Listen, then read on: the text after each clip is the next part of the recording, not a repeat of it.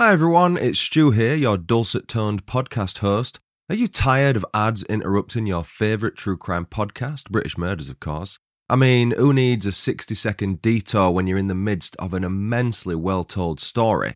The irony of this being an ad isn't lost on me, but I wanted to let you know that you can listen to British Murders completely ad free by signing up for a Patreon membership. For as little as £3 per month, you'll get early access to ad free episodes as well as a heap of other benefits. I've got a fair few bonus episodes you can sink your teeth into, and every Monday I drop a new episode of the British Murders Weekly Journal. If you enjoy exclusive giveaways, my Patreon has those too head to patreon.com slash British Murders and choose either my OBE or KBE slash DBE tier to rid yourself of those pesky adverts. Plus, you'll be helping support your favourite podcast so that I can offer you even more content going forward. I'd say that I'll shut up now, but you've got the rest of the episode to listen to. Back to you, Stu. You are now listening to British Murders, the True Crime Podcast.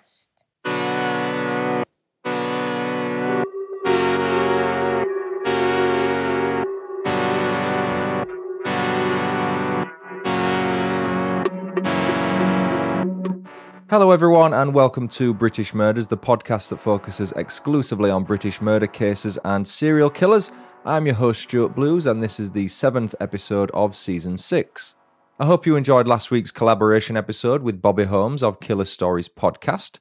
Bobby came on the show to tell me the story of American murderer Thomas Montgomery, whilst I went on Bobby's show and told her the story of British murderer and necrophile David Fuller.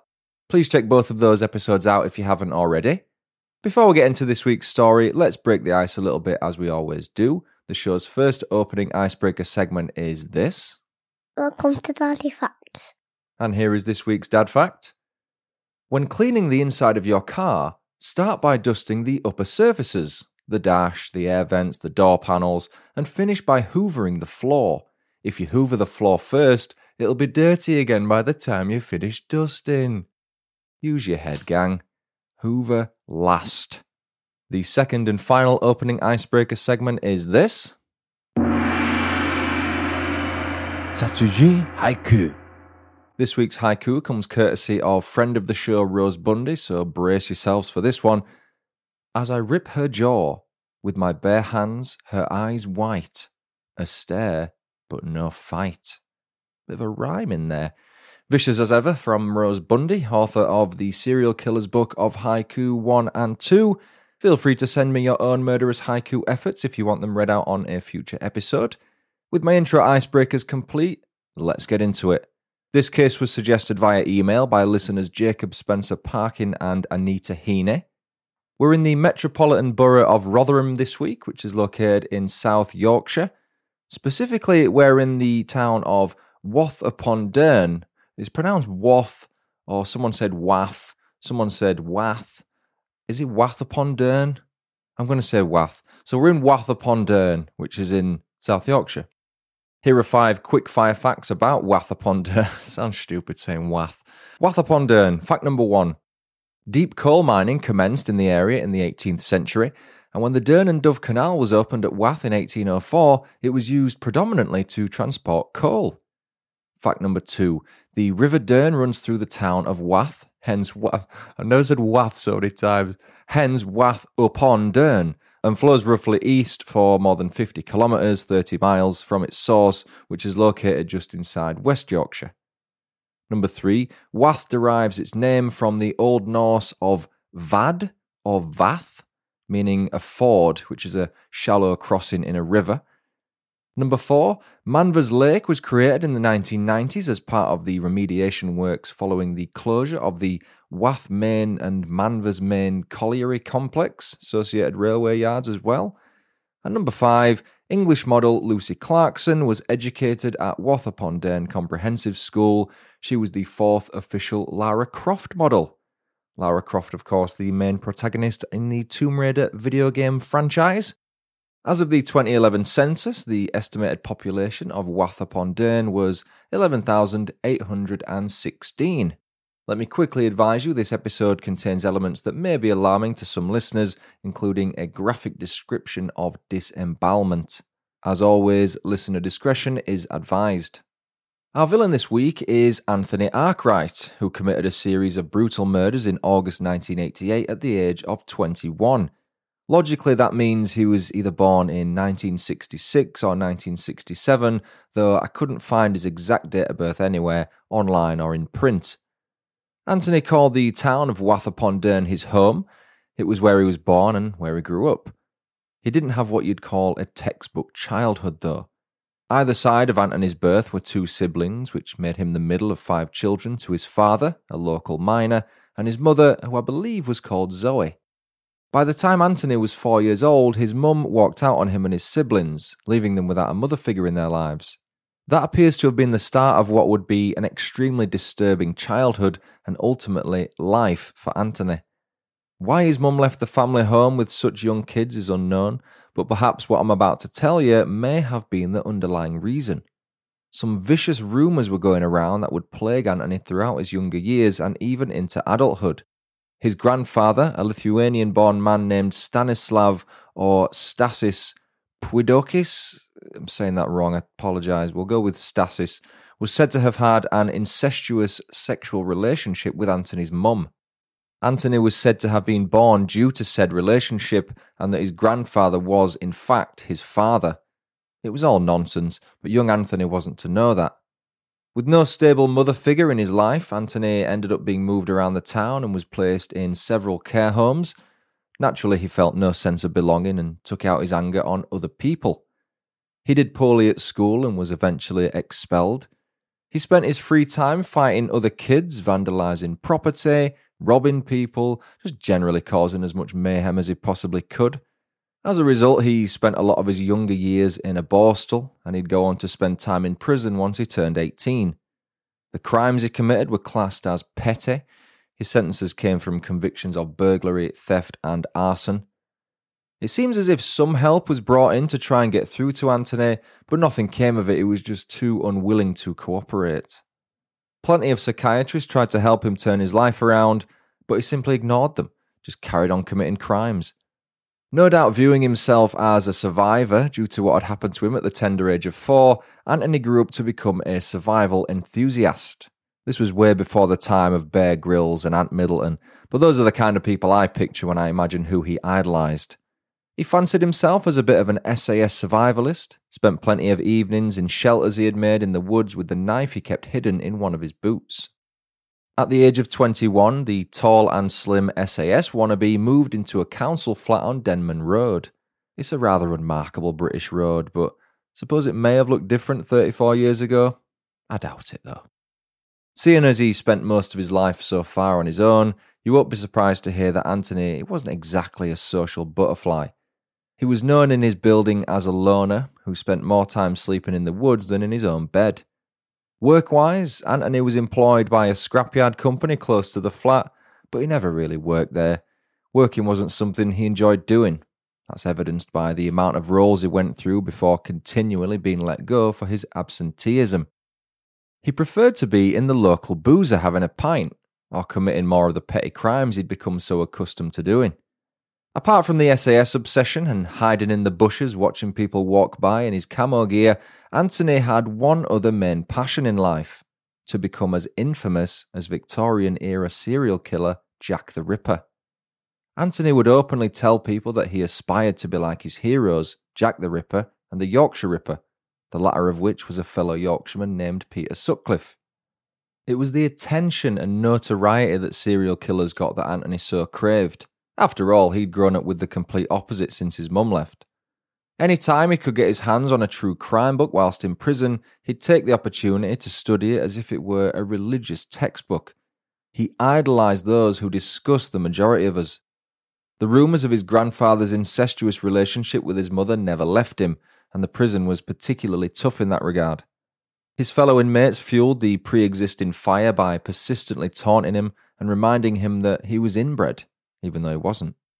Our main timeline starts on Friday, August 26, 1988. The Only Way Is Up by Yazz and the Plastic Population was just about to spend its sixth week at the top of the UK singles chart, and Anthony Arkwright was about to be let go from his job at the scrapyard.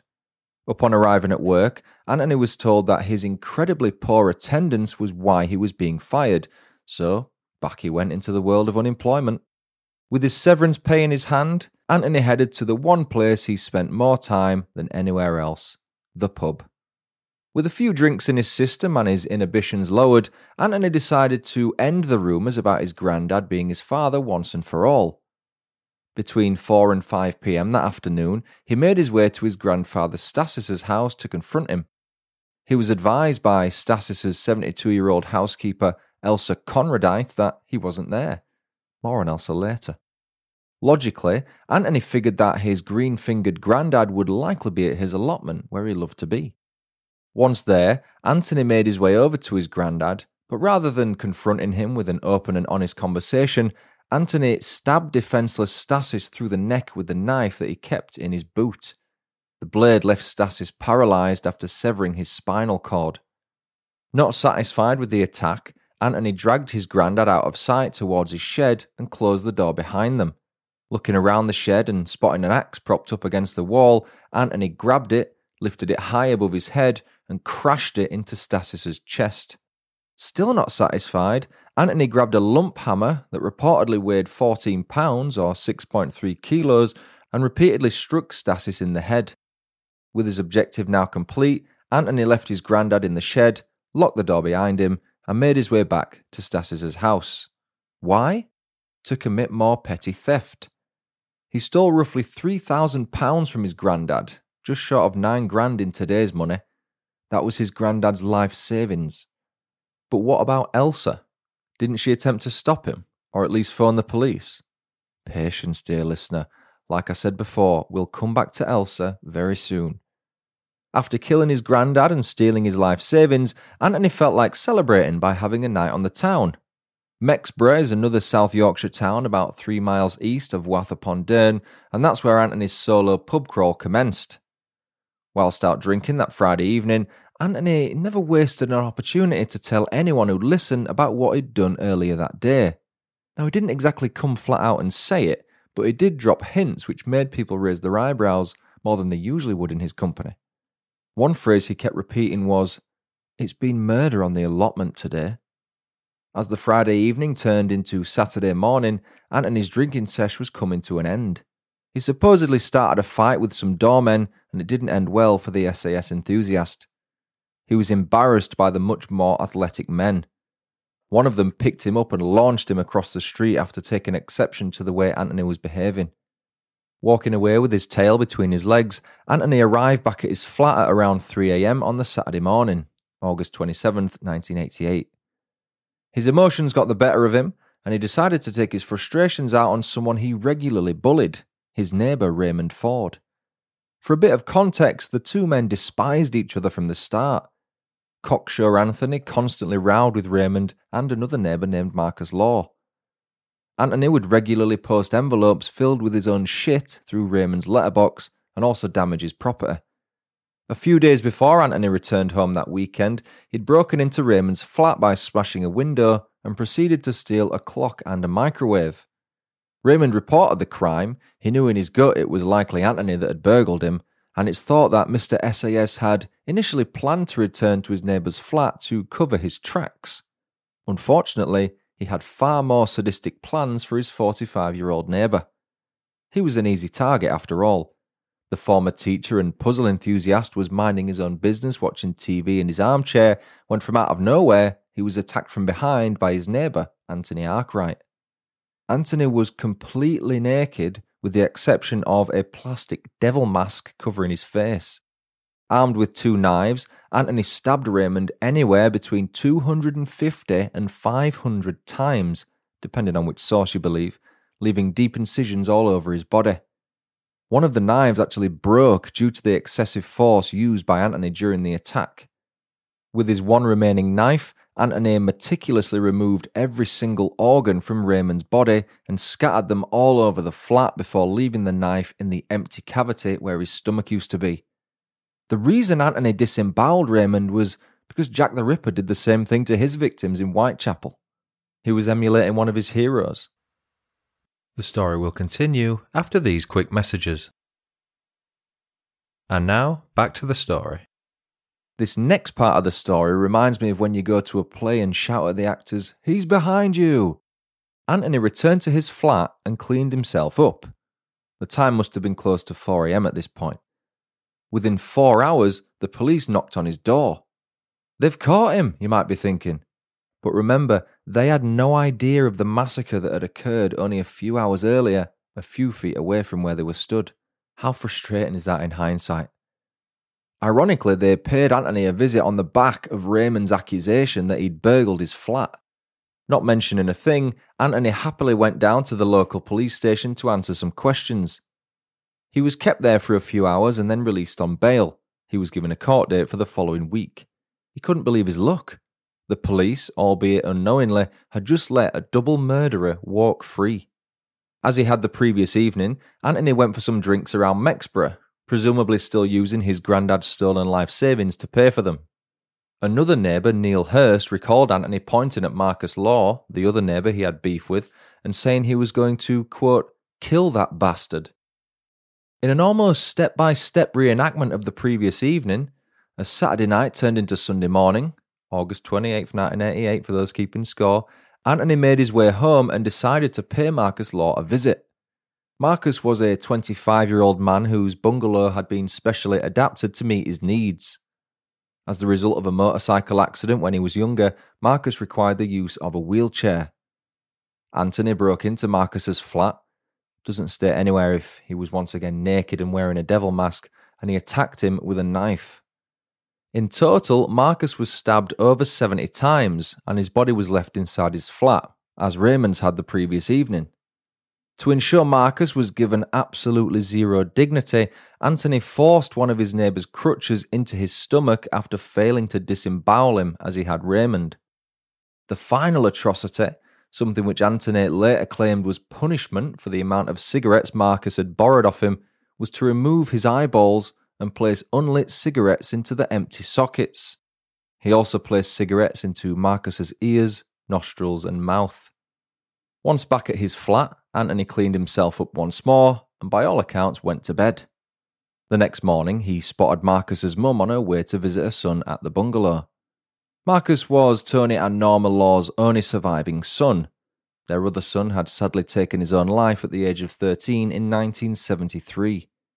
Unable to resist taunting the innocent mother of the man he'd just killed, Anthony went out of his way to say how sorry he was to hear about poor old Marcus's suicide. Not knowing what the hell he was on about, Norma hurried to her son's flat, and words can't even begin to describe how she must have felt upon discovering Marcus's body.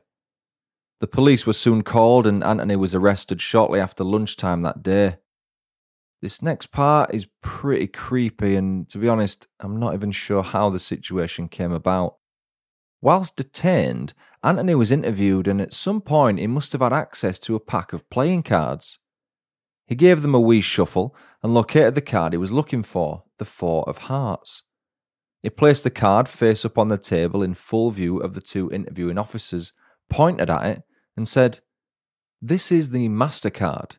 It means you have four bodies and a madman on the loose.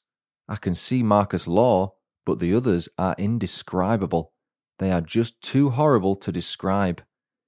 It's unclear whether PC David Winter made his way to Raymond Ford's flat on the back of what Anthony said, or if he just made his way there to further question Raymond about the burglary he'd reported earlier that week. Either way, PC Winter could never have expected the sight he was greeted with as he made his way inside the flat.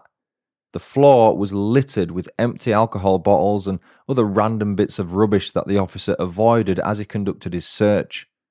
It was only after he discovered the disemboweled corpse of Raymond Ford that PC Winter realised the things on the floor he was avoiding. It wasn't rubbish. They were Raymond Ford's insides. He said, There was blood on the walls. I opened the bedroom door and I thought there was this pile of clothes in the corner, but there was this body underneath this, and all the bits and pieces I'd seen in the hallway, that was all his organs. He'd removed just about every organ in his body. The next port of call for PC Winter after he called in that grim discovery was Stasys's house. Remember how I said we'd come back to Elsa earlier? PC Winter went inside the house and was greeted by seeing Elsa Konradite's body covered in blood. She'd been struck in the head with what would later be confirmed as an axe. With no sign of Stasys, a gravely concerned PC Winter spoke with some of the neighbours who informed him about the 68 year old's allotment hobby. A short while later, PC Winter discovered Anthony's granddad's body in the shed, exactly where his grandson had left him.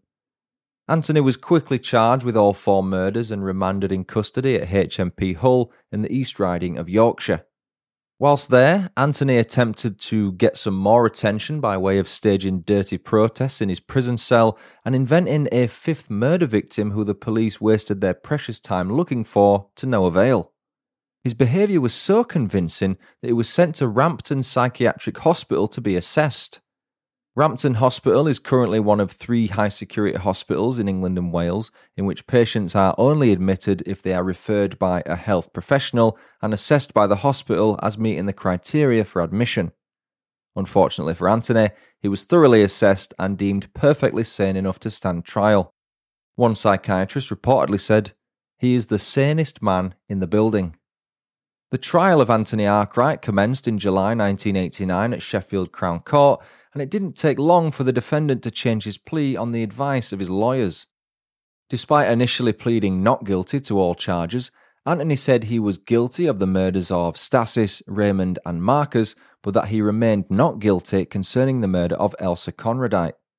The murder of Elsa was ordered to lie on court files, however, Anthony was not formally found guilty or sentenced on the back of that murder. Anthony's barrister James Chadwin QC said, Arkwright is a young man who suffers from severe personality damage and disorder. He has shown signs of disturbance since the time his mother left him when he was four years old. Anthony Arkwright was initially handed a life sentence with a minimum term to serve of 25 years. Sentencing judge Mr. Justice Boreham said in his closing statement The murders can only be described as horrible offences of sadistic cruelty, cruelty for its own sake. I accept you have had a deprived and disturbed childhood, but that cannot be any excuse for the appalling cruelty and apparent sadistic pleasure with which you carried out these offences. There is nothing in the medical evidence to suggest anything to mitigate what you have done. I have no doubt, having read the reports of three eminent psychiatrists and others, that you constitute a serious danger to the public and will remain so for a very long time to come. And the horror of this case leaves me no option but to pass life sentences. In 1990, a year after receiving his sentence, Anthony had his case overlooked by Home Secretary Jack Straw. He felt the 25 year minimum sentence was far too lenient and ordered it to be changed to a whole life order. Anthony Arkwright will therefore never be up for parole and will remain behind bars for the rest of his life. He is the youngest offender to have received a whole life order. In 2002, 14 years after his son Marcus was murdered by Anthony, 62 year old Tony Law decided to end his own life by poisoning himself with car exhaust fumes. He simply couldn't cope with the horror of what had happened to what was his only surviving son at the time. Remember, his other son took his own life at the age of 13 in 1973. Marcus's mum Norma said, No parent could ever come to terms with something as traumatic as that. What happened to Marcus preyed on Tony's mind. He kept having nightmares Marcus was screaming for his dad, but he just couldn't get to him. We moved for a fresh start, but Tony couldn't escape the memories. In a shocking and controversial move, the Grand Chamber of the European Court of Human Rights ruled on July 9, 2013, that whole life orders, without the option of a review, amount to inhuman and degrading treatment. Let that sink in. They also ruled they were a breach of human rights. On the back of that ruling, Anthony Arkwright appealed against his whole life order on February 19, 2014. Thankfully, his appeal was rejected by three High Court judges who said the issuing of a whole life order in Anthony's case was completely lawful. To this day, Anthony has shown no remorse for his actions and he has never provided anyone with a motive for the killings. And that was the story of British murderer Anthony Arkwright. Thanks again to Jacob Spencer Parkin and Anita Heaney for suggesting that case. Let me know your thoughts in the YouTube comments or on social media. I've got nine new reviews to read out this week from the UK, the USA, Canada, Australia, and Poland. Apple Podcast user Wayne Wick said, Hands down, this show has become my favourite podcast to listen to since discovering it a few weeks ago. Each episode makes me feel as if I am living it due to the depth and detail given. Keep up the great work. Kev Scott left the following five star review on BritishMurders.com. Came across your podcast a few weeks ago and totally hooked.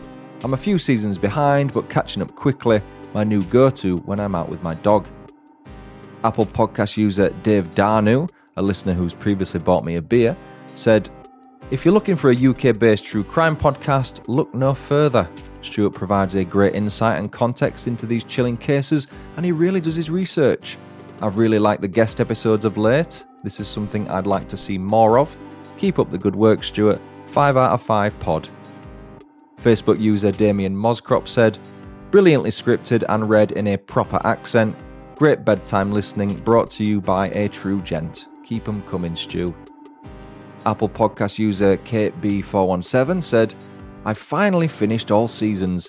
You can definitely hear Stuart's growth from the beginning until now, always short and succinct. While waffling does get longer the more comfortable he gets, sorry about that. You can always skip it if you're not into it. Love the accent and the attempt at others, great listening and lightens the tough topics a bit. Do another group one like the Chris Benoit episode. I'm hoping to do Owen Hart at some point with the same people. Watch this space. Apple Podcast user Serotonin Addict said, Easy to listen to true crime stories and the lovely British accent of the podcast presenter. What more can a girl ask for? Apple Podcast user Tibbs Sargent, I guess that is, said, Interesting show with a great host who's a pleasure to listen to. Apple Podcast user Sipping Snapped said, Excellently researched and very informative podcast. Love your accent. We here in the US of A are new fans of yours. Keep up the great work. Cheers. Finally, Apple Podcast user Barbara the Dog Wash Lady said, Just found this one and now enjoying all episodes. Really like the format. Short, sharp, but can't say sweet. Murder is never sweet. Keep it going, you have a new fan. P.S. The more I listen to true crime, I'm so glad I work with and groom dogs.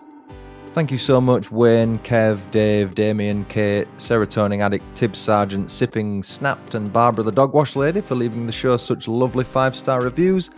Suppose you'd like to leave a review of the show and have it read on a future episode. You can do that on iTunes, Facebook, Podchaser, or at BritishMurders.com. You can also leave star ratings on Spotify. If you'd like to support the show on Patreon or donate on a one off basis via Buy Me a Coffee, you can find the links for each of those on my website. My mum recently bought me a beer at buymeacoffee.com slash British Murders. She said, Love every episode, not sure about the accent, lol. Keep going. I'm a very proud mum in Tenerife. Isn't it amazing? Most of my listeners love my Yorkshire accent, but my own mum doesn't. Can't make it up, can you? Thank you, Claire McRae, who has recently joined the show's Patreon. Cheers and welcome, Claire. I really appreciate your membership.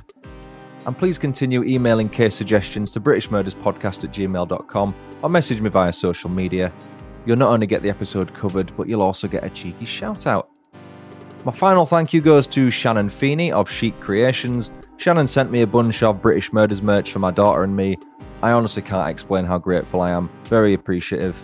Please check out Shannon's Facebook store. I'll link it in the description if you want some high quality handcrafted gifts for all occasions. That's it for now. I've been Stuart Blues. This has been British Murders. Thanks so much for listening. Until next time, cheerio.